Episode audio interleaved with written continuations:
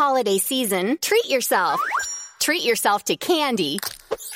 Celebrate the holiday season with the Holiday Crush. They've sprinkled candy with a holiday theme and fun-packed challenges every week for 5 whole weeks, finishing on January 4th. The more challenges you complete, the better your chances of unwrapping delicious rewards. So, are you ready to crush the holidays? Play the Holiday Crush now. Download it from the App Store, Google Play, or Windows Store for free. Terms and conditions apply.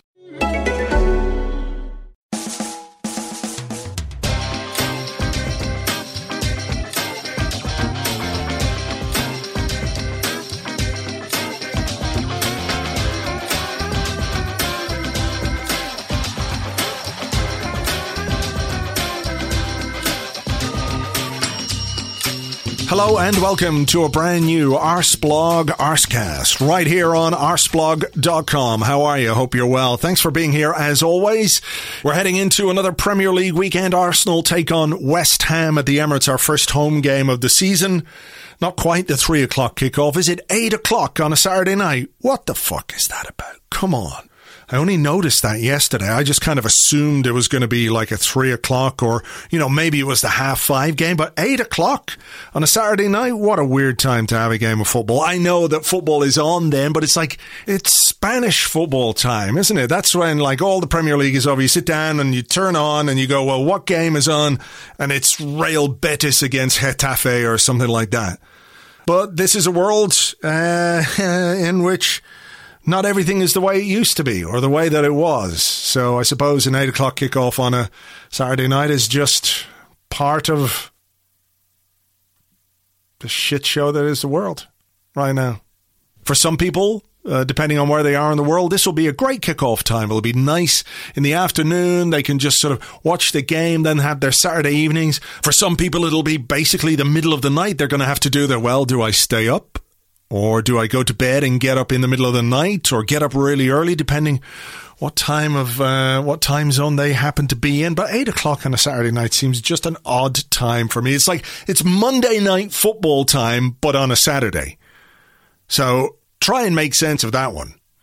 I know it's probably got something to do with the fact that all the games are being televised now or whatever, but still, I'm not really on board with this, and I'd like to take this opportunity on my own platform to register my disapproval in the strongest terms possible, whilst also being aware it will make absolutely fuck all difference to anybody or anything. So there you go. Just got to get on with it. 8 o'clock Saturday evening, that is Arsenal versus West Ham. It's been a week. It's been a week in which things have happened at Arsenal. Our captain, Pierre-Emerick Aubameyang, has signed a new contract at last. I know people were getting a bit worried about this, but, you know, from what I was told, it's been sort of done and agreed for quite a while, but it was just putting in place all the details. And I suppose until such time as something is officially announced, you worry, don't you, that something might go wrong. But I was never particularly that worried. It was all about when rather than if it was going to happen. Congratulations to him. Congratulations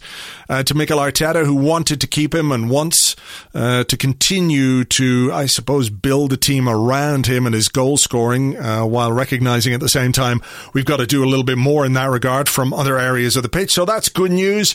We'll talk a bit more about that in a couple of moments' time. Also, a departure. Emi Martinez has gone to Aston Villa for £20 million, which is a lot of money for a second-choice goalkeeper, particularly a second-choice goalkeeper who has only really made his, like, I'm not going to say his breakthrough, because he made his debut in 2012, but I think he surprised some people when he came into the team to deputise for Bernd Leno. The quality and the assurance of his performances led to, I guess, good debate about who should be number one, and the decision was made, and as such, Emi decided that he really wanted to go and be a number one somewhere else, and that, of course, is something that we are going to talk about in a bit more detail now in a moment with our guest. But before we do that, just a quick chat to get some information on a couple of things. First is the goalkeeper that we're being linked with.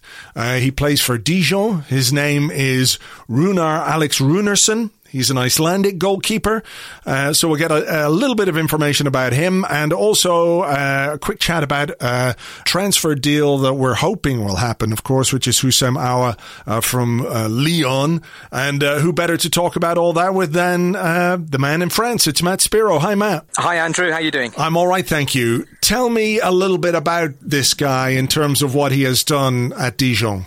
Well, he joined Dijon a couple of years ago now. He's been there for two full seasons. He arrived with, I'd say, a good reputation as a sort of young goalkeeper who'd played international football with Iceland.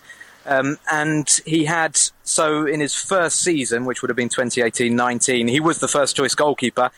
He played for a Dijon side that was dreadful at the back. And he struggled, to be honest. He didn't quite manage to impose himself. He's a good, he's a good shot stopper from what I've seen of him. He's a goalkeeper who perhaps doesn't have, I would say, the presence of an Emi Martinez. And certainly, if we're looking at Rúnarsson as a number two to replace Martinez, we're taking quite a big step down. Because Rúnarsson, like I say, struggled in that season at Dijon, didn't manage to hold down his place for the second season. Alfred Gomez came in, who is a much bigger, more commanding goalkeeper, and has kept Rúnarsson out. So, I mean, I saw in March Rúnarsson saying that he was keen to leave because he didn't want to be number two, which makes makes this transfer slightly more puzzling as well, because clearly he's not going to Arsenal to be number one. So listen, he's still a young enough goalkeeper to perhaps develop into a top goalkeeper, but the evidence that I've seen so far isn't that promising, to be honest. Okay, so you say he's a good shot stopper. When you say he's not quite commanding a presence as Emi Martinez, who of course is, big and huge and very commanding and has done very well for Arsenal. I mean, are we sort of harking back to, I don't want to draw a comparison, but someone like Ospina, Almunia perhaps, who was, very much a goalkeeper who played off his line rather than somebody who came out to deal with things in his own area, certainly aerially.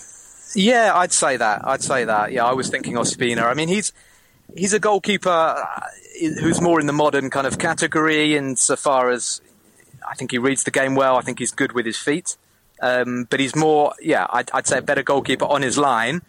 That's certainly the memory I have of the season he played, that he wasn't necessarily coming out and commanding the penalty area as I think Dijon needed him to. And that may be, the reason why they went and got this giant goalkeeper, Alfred Gomez, who I think 6'4 or 6'5. Rúnarsson is considerably smaller than that. I think 6'1.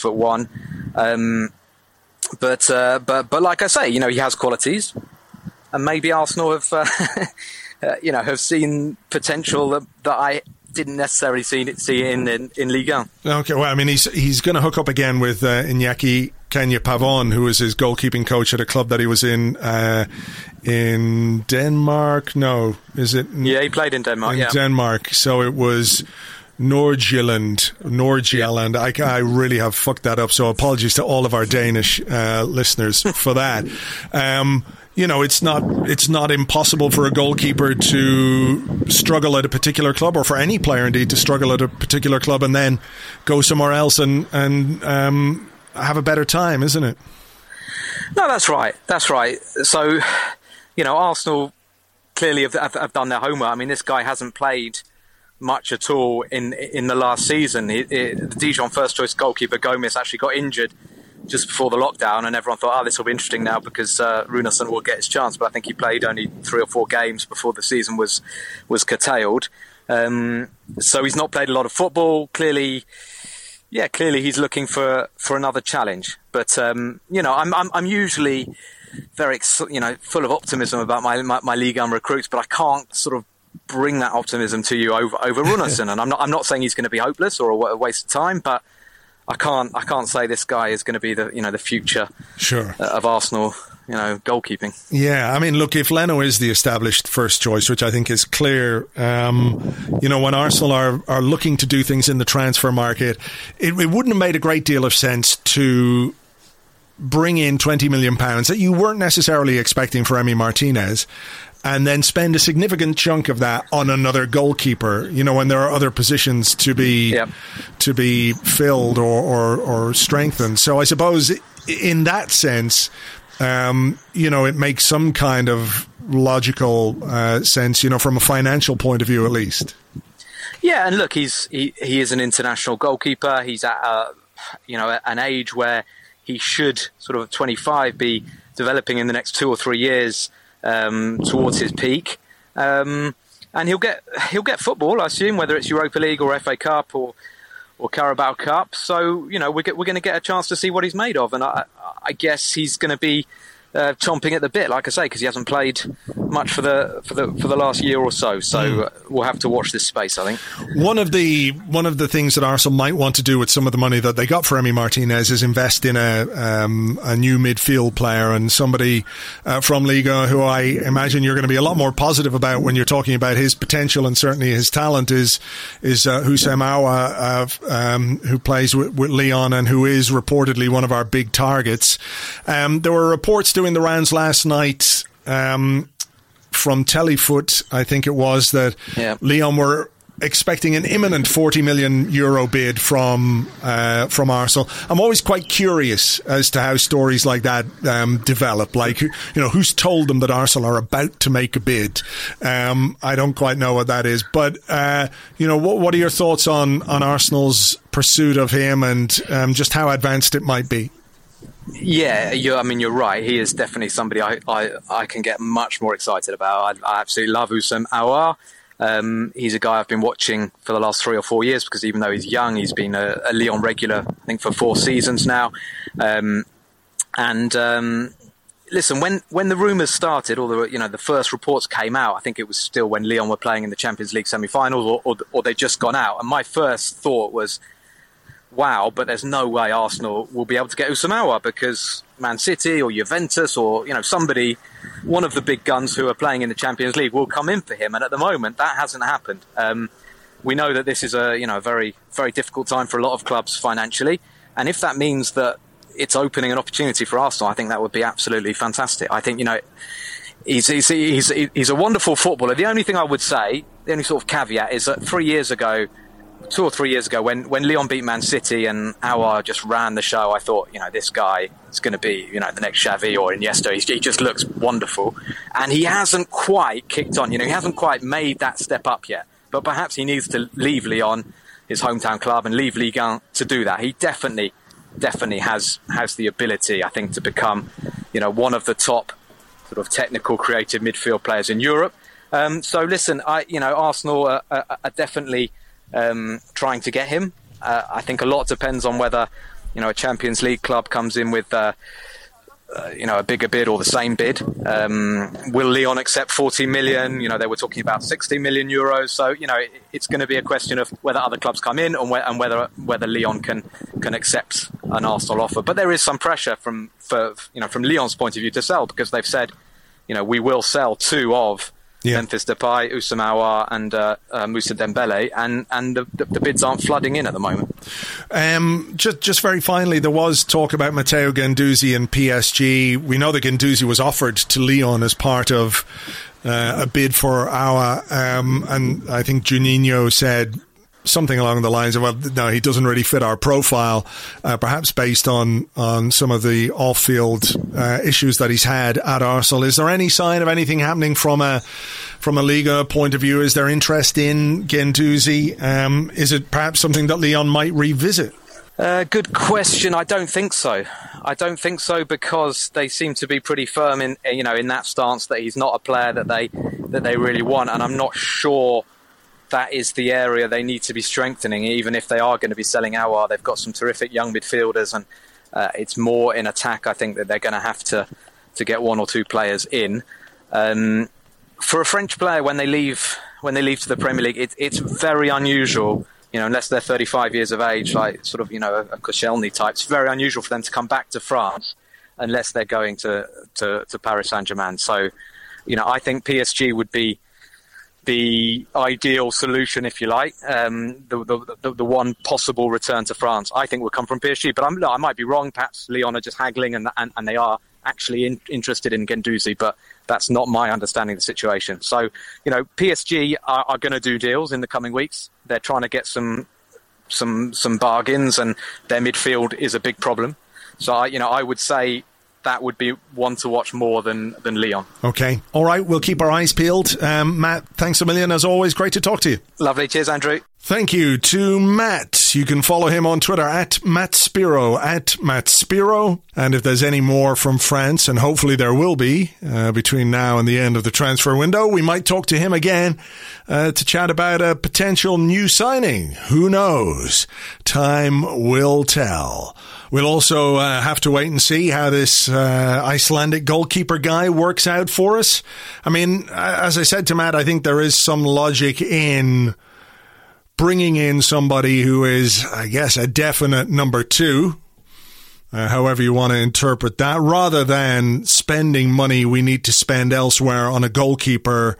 It just didn't really make that much sense, particularly in the current market. And we do have a couple of very young, up-and-coming goalkeepers who perhaps they don't want to impede too much by bringing in somebody who is perhaps going to get in their way. I don't know. Maybe I'm just looking for the real upside of this. I mean, does anybody really care who the number two goalkeeper is when he's sitting on the bench every week? Not really. The issue is, of course, if you need him. So, look, we'll wait and see.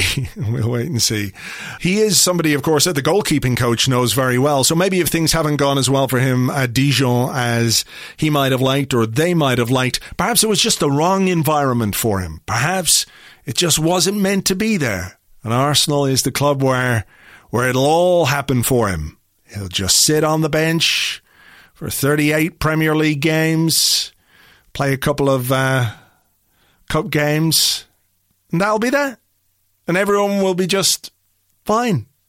Just fine. You look tired. I take it the caffeine toothpaste and adrenaline face serum aren't working? Well, maybe you should ask Santa for a Nectar mattress this year. Ho, ho, ho. And if the big guy brings you another unicorn finger puppet, don't worry, because mattresses start at just $499, and you get $399 in accessories thrown in, as well as a 365-night home trial and a forever warranty. Go to NectarSleep.com today. This holiday season, treat yourself. Treat yourself to candy. Celebrate the holiday season with the Holiday Crush. They've sprinkled candy with a holiday theme and fun-packed challenges every week for 5 whole weeks, finishing on January 4th. The more challenges you complete, the better your chances of unwrapping delicious rewards. So, are you ready to crush the holidays? Play the Holiday Crush now. Download it from the App Store, Google Play, or Windows Store for free. Terms and conditions apply.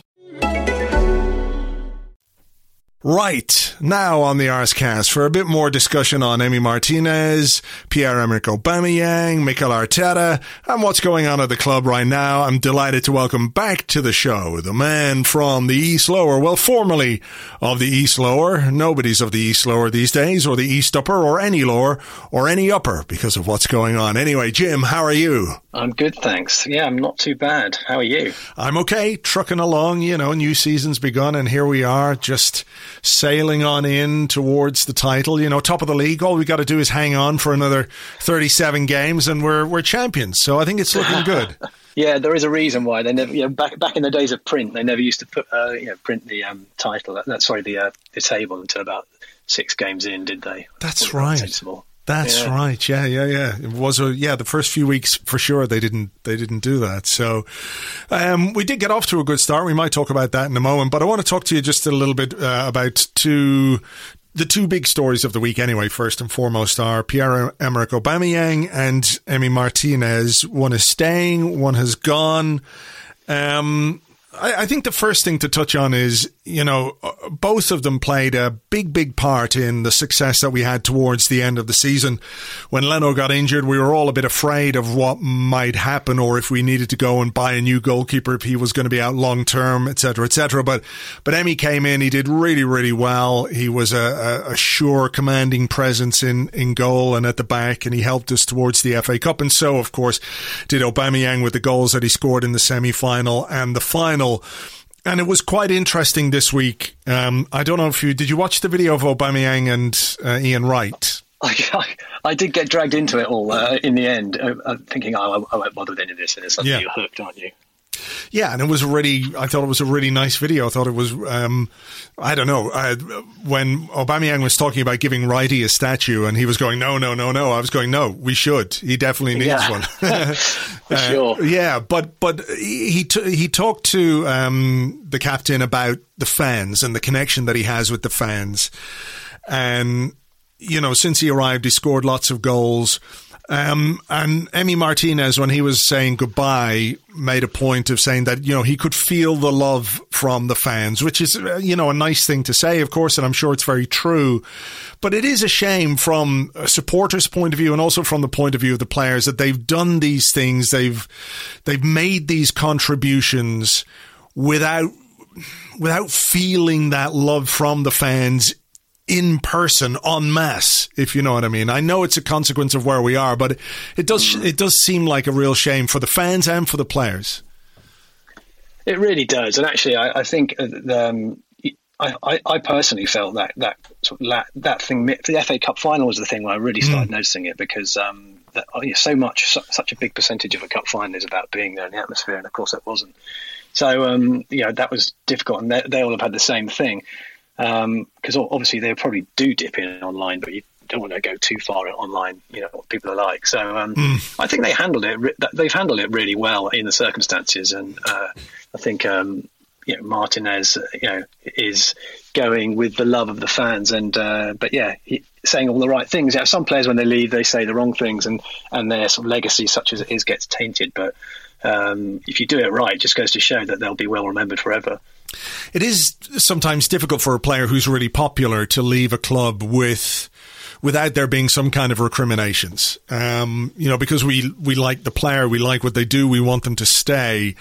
And in this case, I think a big part of why Emi left is because he wanted to play. He wanted to go somewhere. It wasn't specifically that he absolutely wanted to leave Arsenal. He was desperate to leave, but what he wanted from his career and what he could get from Arsenal at this moment in time were slightly at odds because of, you know, the fact that Bernd Leno is viewed as the number one goalkeeper. And I think there is something nice about that in the world right now, and everything is a bit divisive and things, you know, there doesn't appear to be a lot of middle ground. I think it's nice that there has been this kind of understanding about the Emi Martinez situation. We recognise that he's a good player and he's done really well for us, and in an ideal world we'd want him to stay, and I think he too might want to stay in an ideal world, but there are circumstances, financial and his own ambitions, which have seen the deal go through, and good luck to him at Aston Villa. But it is kind of nice, a little reminder that there's, transfers can be human too, in a way. Yeah, absolutely, and I think he deserved it, and there was a difficult situation not just for him but for Leno as well, and you can't please them both. But so I think most people realise the situation and he needs to play at his age. But it's quite interesting, isn't it? How someone like Martinez, who's sort of gone from zero to hero, and I don't mean zero in a negative way, but we didn't know much about him really at all. And suddenly, kind of came on the scene and only played 15 games or something. And sort of almost elevated himself to sort of legendary status in such a short period of time. I can't think of many examples like that. No. I mean, the other side of it, of course, is financial. And, you know, I remember at the time when that incident happened in the Brighton game, when Neal Maupay made that little shove on Leno, and we feared that he was going to be out for longer than he was anyway, because, you know, the initial thought was maybe he'd done his cruciate and everything else. And, you know, he was in some ways the villain of the piece. Of course he was the villain. He was the one who committed that needless foul. Fast forward a few months down the line, and that little shove has had massive effects on both Emi Martinez and Arsenal. The negative, of course, is that Leno was out, and it cost him a place in a cup final. But, you know, that can happen to a player, that they get an injury. But Martinez, when he came in, he really boosted his own profile, and I think probably the options that he had available to him were much better than the ones he would have had before. And from an Arsenal point of view, you have a player who might have been worth maybe 3 million, 4 million, 5 million pounds. I think if you're really lucky to sell a number two goalkeeper who really hasn't played a great deal for you for that kind of money, I think you're doing very well. All of a sudden, we've got £20 million for Emi Martinez. So Neal Maupay, while I'm not going to put him on my Christmas card list, has done wonders for Arsenal's bank balance and also, you know, for the career prospects of Emi Martinez. So, you know, every cloud, he's the little wanker silver lining, if you like. It's also the perfect illustration that so much in football happens by small moments of chance. Really, you know, people then you either take your chance or you don't take your chance, or something happens and you go out of favour, or you lose at a yard of pace because of one little thing. You know, there's a lot of hard work involved. Don't get me wrong, and it's mostly hard work, but there's also an element of luck. And it definitely was with him. Well, yeah, certainly in terms of the circumstances, you know, what he did when he came into the team, I don't think we can put that down to luck. But he really did seem like a guy who was absolutely determined to take his chance, didn't he? Oh, so totally, yeah, absolutely. And he really did. You know, he barely put a foot wrong. It was an incredible sort of half-season cameo from him. And you know, I really do wish him all the best. I really hope it works out for him because it got to the point with having played, only 15, 20 games for us, whatever it was, that we were talking about whether it was he or Leno that we should let go. And that just shows what an impact he made. Yeah, for sure. Okay, Aubameyang, the captain, he's staying. He signed a new contract, which isn't really a surprise. We sort of knew it was coming. Have you been at all surprised by the impact he has had since he arrived, you know, in the January of 2018 from Borussia Dortmund? There were stories, and I think they did him a disservice really about his attitude and perhaps that he was a difficult kind of a character. And I think, you know, in some ways that was perhaps down to the fact that he felt that his time at Dortmund was coming to an end. But, you know, in terms of what he's produced on the pitch and the kind of character he has shown throughout his time at the club, we haven't seen anything to back up some of the off-field difficulties that Dortmund might have had because of the circumstances. No, and if anything, it's been the opposite. He's been the model pro and the kind of guy you build your team around. And actually, I think the things he said in his video about how, you know, he feels at home and he feels at family, you could argue on the one hand it's a little bit of nice kind of marketing going there, but it really felt like it came from the heart and that he really does feel like it's his place. And so, you know, we knew he was good when he signed. And I don't think any of us really knew how good and how much of a good influence he'd be. So, you know, like you say, we all kind of knew it was coming, but we really, really needed it to happen. I know we're paying him a lot of money, but he scored such a huge number of our goals last year. And without him, I dread to think where we would have come. Yeah. Yeah, me too. What about some of the concerns that people might have about a player of 31 getting a big long-term deal?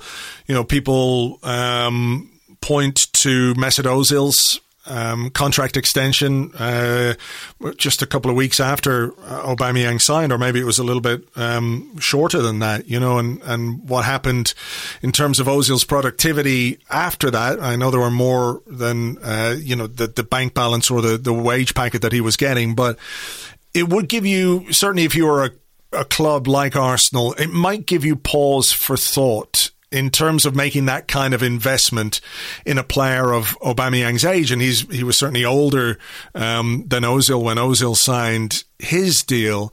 Was that something that ever really concerned you, or was it simply a case of, well, look, this guy is so hugely important that the financial output we'd have to make to replace him just doesn't tally up when you consider even when you take into account what we're going to be paying him? That's it. I mean, I think ultimately to get somebody who's going to score you 25 goals a season, you'd need to spend 70, 80 million pounds and wages of, you know, comparable to what he's probably earning now. And so I think it's a risk that they had to take. And I think there's always an element of risk and he might physically decline, he might get injured, all those kind of things. But I do think the Mesut Ozil case, it feels to me like a bit of an outlier. It doesn't happen that often where things go sour so quickly after signing a new contract, but so I'm not too worried about it. And I think also in international, you know, in the football around the world now, you've got options like, you know, China and MLS, and so I think there are there will be some good options should it end a little bit earlier than the contract. But yeah, you know, Mesut Özil is the case that you wouldn't want to have repeated, but I don't think it will in this case. What about his role as captain, a sort of unlikely captain, and he was thrust into it a little bit because of what happened with Granit Xhaka. You know, he isn't the archetypal chest-thumping captain. Xhaka, I would say, is probably what you might consider the more traditional leader, the more traditional captain, a sensible guy, you know, for the most part, experienced, you know, relishes that kind of leadership and responsibility, even if it didn't last too long for him at Arsenal because of all the things that went on at that time that we don't need to go on about. But, you know, there are people who talk about, you know, your captains who bellow and shout and organize and cajole and they're leaders of men, but there are others who literally lead by example, by what they do on the pitch. And, you know, I can't help but think about what he did towards the end of the season in the semi-final and the final when we needed somebody to demonstrate their quality and their capability on the pitch. He was the guy who stepped up. He was, and I think the leading by example is exactly the kind of, you know, the reason why he is captain. And I also, that kind of captain that you're talking about, the kind of chest thumping, you know, bossing around. You know, I think those kind of players have disappeared slightly anyway. Yeah. You know, the kind of the Tony Adams of this world. You don't get many of those for whatever reason, you know, societal or whatever it might be. But you don't get many of those now, and I think. So he's just showing leadership in the way that modern footballers tend to do it, which I think is great. What do you think the impact is going to be on the squad because of his new contract? I suppose it's a big boost for them as much as us as fans. Of course, it's a very positive thing for us. I think it's a very positive thing for the club and for Mikel Arteta, who was very clear about what he wanted. But you know, the squad themselves, when they go into a new season, if there are doubts, if there are some worries over a really, really important player, when his future is decided, I think it gives them a little shot of confidence too. Definitely, you want to know that the guy who's the absolute stardust in the team wants to stay, and comes out and says the same things he says. So it will be really, really helpful for, and also for the young guys, you know, who look up to him. So I think it's always good when you get a pair like that that signs on for a bit longer, because he, you know, without Özil, who, whatever you think of him, he was a kind of stardust player. You know, Aubameyang is the man. He's the guy that everybody in world football knows. So it is a massive boost for future, for signing future players and also for goals. So it's a big deal. Yeah, it's a huge deal. And you know, and I don't think you can underestimate how important it is, which is probably why they went to town on the whole announcement. Yeah. One of the interesting things, I suppose, is that as fans, we are looking for positives, and we're at that stage of a season, aren't we, where, you know, it's just begun. We've won the FA Cup. We've signed a couple of players. The first game went well. So we're looking for all the positives, and I think that's a nice place to be in. You know, we started maybe last season in a similar mindset, looking for positives because of what felt like a good transfer window with Pepe coming in and everything else, and, you know, it didn't turn out to be that. So let's enjoy this while it lasts. But one of the things that Aubameyang talked about was a conversation that he had with Mikel Arteta about his own status, where he, you know, I think the word was legacy, and what your legacy is going to be at the football club, and that's something that resonated with him. But he also talked about what Arteta's vision for the club was. He said something along the lines of, he sold me on what the club, the future of the club, something like that. Mm-hmm. So, you know, when you are a 31-year-old player, when you still, despite the fact that the COVID situation has complicated the transfer market for big clubs, and I think, you know, without COVID, it might have been more difficult for us to hang on to him because he would have had more options. But I do, from what we've read, believe that there were offers for him, fairly significant offers that he's turned down. you know, when you want to win things, when you want to end your career with some trophies and titles and those things, it's a big, big consideration when you think about where the last contract in your career is going to be. So are you enthused or encouraged? And I don't simply mean by, you know, the idea of more players coming in, because I really do feel like you don't sign, if you're Aubameyang, you don't sign unless you get some kind of assurance from the club about what they want to do and how they want to build the team and improve the team. And I'm not saying they sat down and told them we're going to sign this player, this player, this player and that player. Mm-hmm. But, it, you know, more broadly, the fact that Aubameyang feels like Arsenal is the place to spend the last years or the last prime years of his career, based on what he's heard from Arteta, based on, you know, what he's seen from Arteta and, you know, whatever assurances or whatever information he might have about what we might do. Are you encouraged by that? Is that another level of things that we can be optimistic about? Well, I think, you know, he's clearly encouraged by it, but let's, you know, we all are, because I think it's, and I think you're saying, well, maybe COVID was one of the things that helped him stay. I think the biggest thing is Arteta.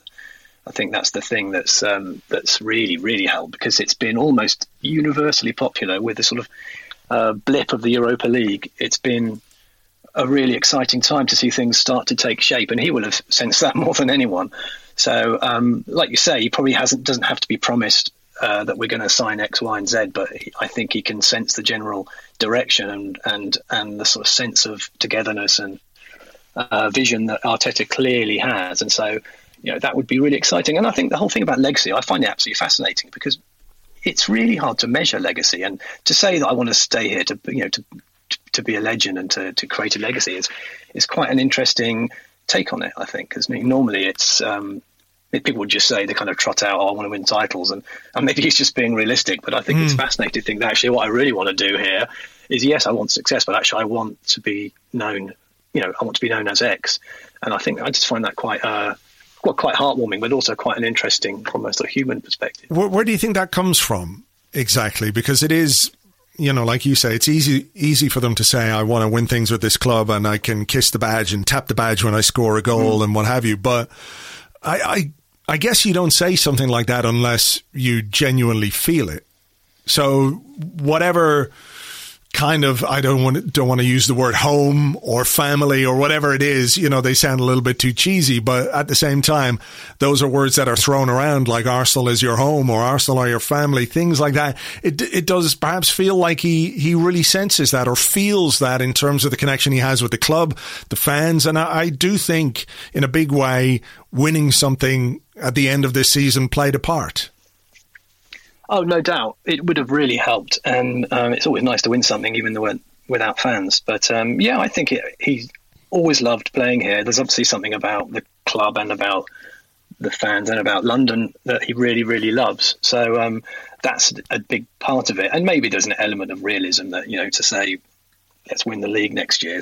Let's be honest, it's unlikely. But I do think it really, like you say, I don't think he's faking it. I think he really means it, and I think it's just lovely that he feels that way, and that it's his, that he feels so comfortable that was in the end quite a big factor in him signing on. So you know, I think that's great, and like you say, it for other players as well, they'll look at that and think that can only be a positive thing.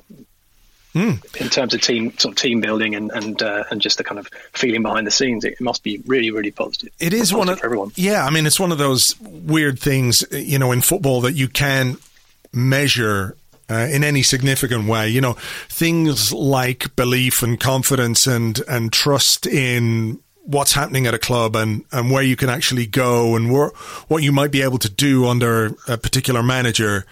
But it does feel like the Arsenal squad, the players that we have right now, the majority of them anyway, maybe there are one or two doubters or disbelievers or something else, but they do seem to believe in Mikel Arteta and what he wants them to do and how he wants them to do it. And leading the team and leading those players to a trophy, adding to their medals, regardless of how many they have or don't have, some of them it's their first time winning anything. It really does strengthen that in terms of you know, what it might create and the kind of atmosphere and the kind of what's the word I'm looking for? Culture that he is and has said he wants to create at the club.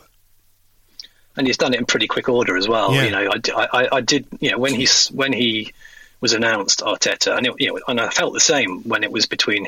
Well, when the first time round, when Emery got the job, I felt the same. I thought it was too soon for Arteta, and even now, I thought, you know, I can't think of many examples apart from if you're managing Real Madrid or Barcelona, where a complete rookie comes into a big club and succeeds. You know, there aren't. It makes it that much harder. But you know, he's only been here 6 months. He's already won a trophy, and the signs are all positive. I'm sure there'll be some bumps in the road, but you know, to have done all that during a pandemic, you know, and I know you've talked about this before as well, but on the pod, but makes it doubly impressive, really.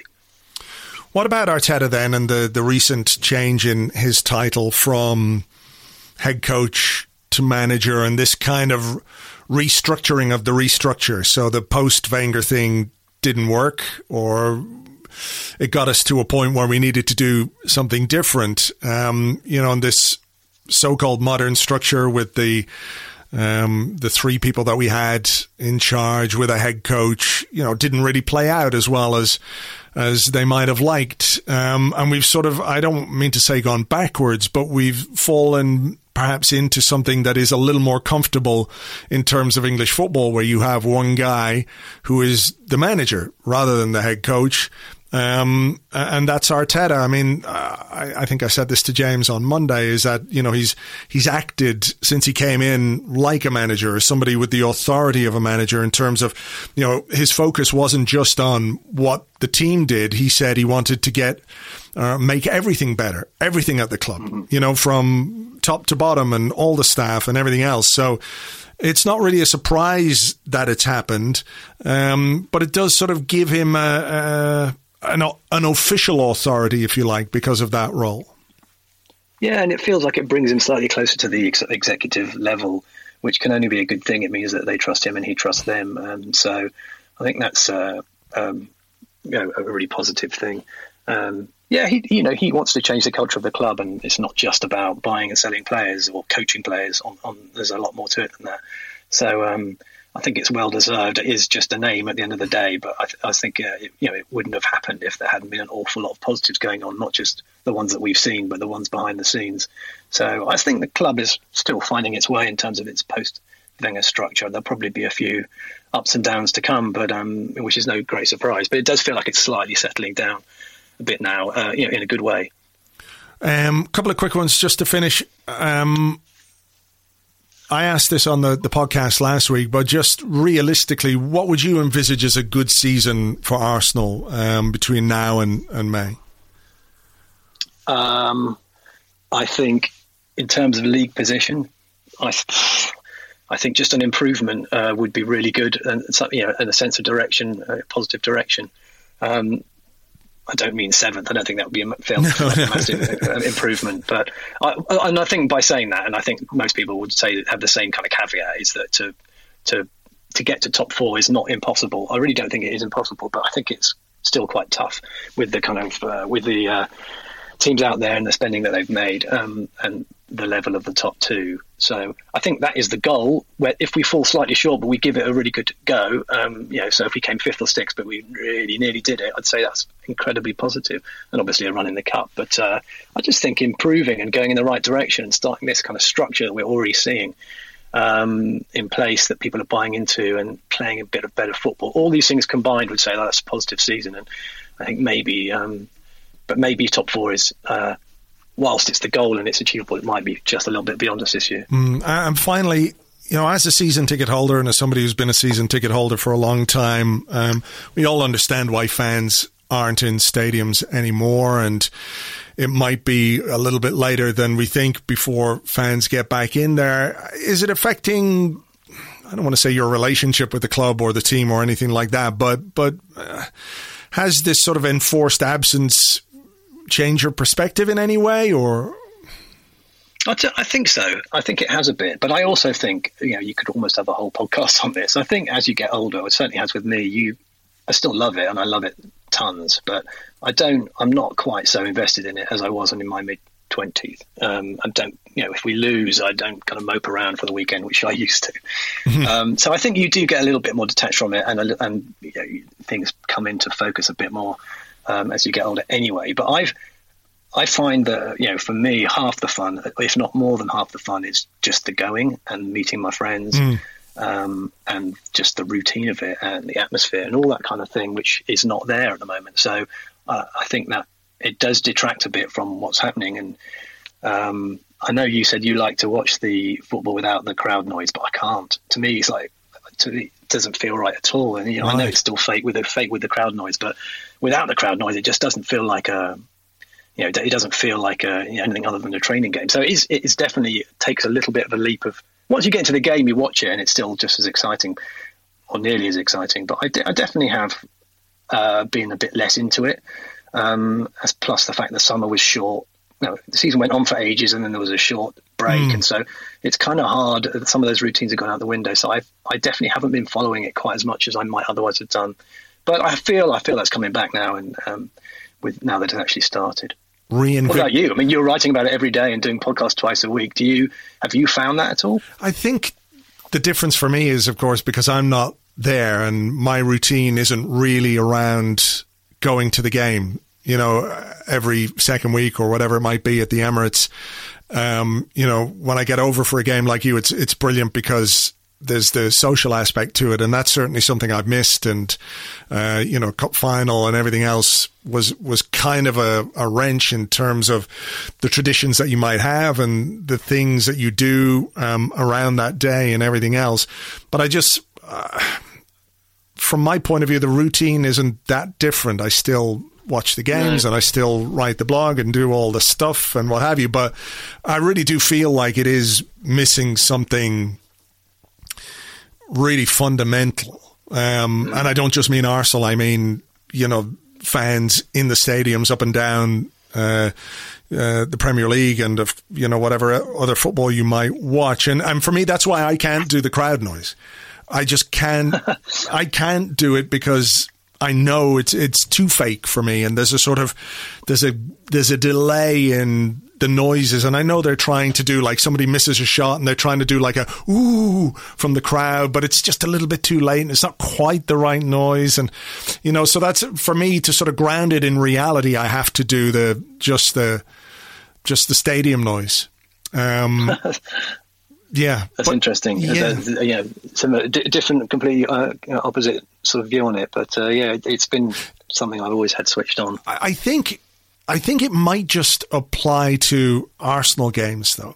I'm not sure. I think when I've been sort of half watching football on, you know, the TV, you know, if you might be sitting there, there's a game on, you're doing something on your phone or your laptop or whatever it might be.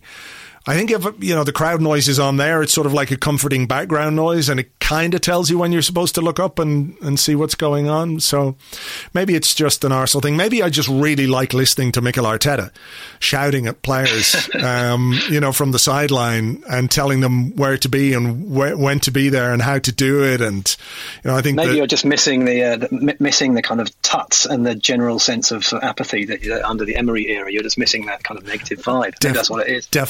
Definitely not missing that. I can tell you that for sure. All right. Well, look, Jim, we'll leave it there. Good to talk to you again. You too. And look, keep up the great work on the blog. All right. Yeah. And we'll catch you soon. All right. Cheers. Nice to speak. That was the man from East Lower. You can follow him on Twitter @EastLower, and his blog is in need of an injection of new hashtag content, but sometimes he does stuff at eastlower.co.uk, and when he does, it's always worth reading. Right, that's just about that. At the time of recording, we don't really have any team news. There's nothing official anyway, even if there were some pictures of David Luiz back in training, so perhaps that makes you feel good, perhaps it does not. That's a personal thing, but I figure the more fit and healthy players we have available to us, the better.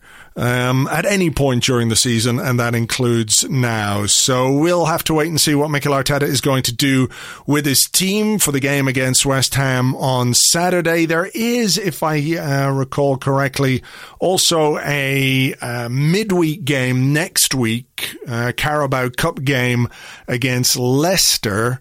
And after that, there's a trip to Anfield. So I suspect we're going to see some of the fringe young players playing in the Carabao Cup, because we're not going to risk the best players before we go to Anfield. That's for sure. So I reckon we'll see a pretty strong team against West Ham. I think it'll be something very, very similar to the team we saw against Fulham, both in terms of personnel and also system. And hopefully we can do something similar in terms of performance, because there was plenty of positives at Craven Cottage, and hopefully the first home game of the season we can replicate that in some way, or at least replicate the amount of points we take from the game however we take them. For those of you on Patreon, there is a tactics podcast out. We're going to be doing this once a month at least, myself and Lewis Ambrose. So if you want to check that out, you can do that right now. It's on your Patreon feed. If you want to join the Patreon, you can. It's a $5 a month. You get access to podcasts like that. All the Arsecasts are ad-free. There are YouTube live streams, Discord chat, and more. $5 a month, patreon.com/arseblog. Right. Let's leave it there for this particular episode. As ever, thank you very much indeed for listening, for being here, for subscribing. As always, it's hugely appreciated. Hope you enjoyed the show.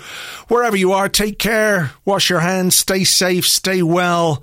Keep fingers crossed for the weekend that we can take those 3 points at the ridiculous time of 8 o'clock, or, you know, coming up to 10 o'clock on Saturday night when the game is going to be over. And we can chat about it on Monday, of course, in the Arsecast Extra with James. Until then, take it easy. Cheers. Bye-bye.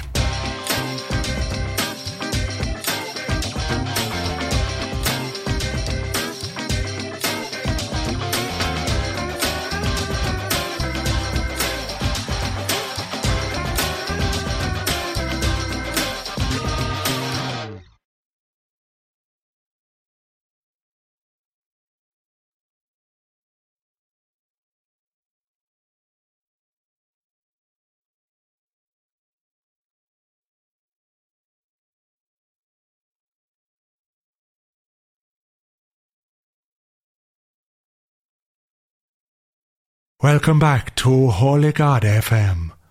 Normally at this time I would be banging out the cracking tunes.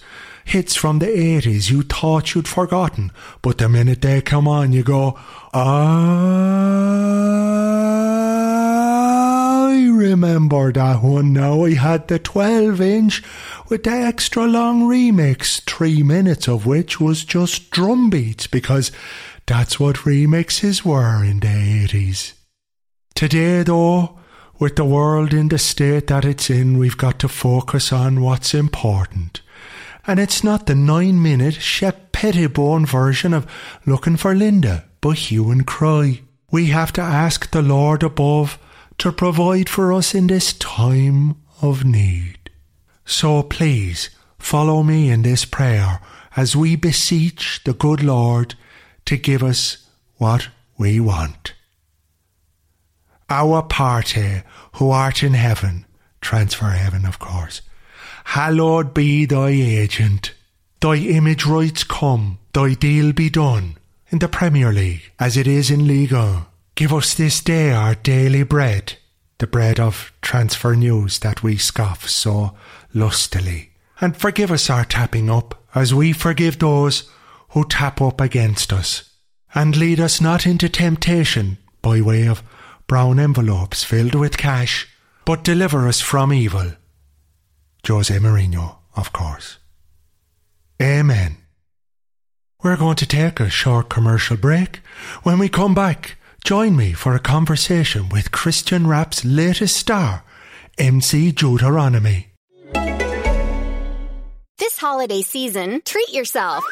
Treat yourself to candy. Celebrate the holiday season with the Holiday Crush. They've sprinkled candy with a holiday theme and fun-packed challenges every week for 5 whole weeks, finishing on January 4th. The more challenges you complete, the better your chances of unwrapping delicious rewards. So, are you ready to crush the holidays? Play the Holiday Crush now. Download it from the App Store, Google Play, or Windows Store for free. Terms and conditions apply.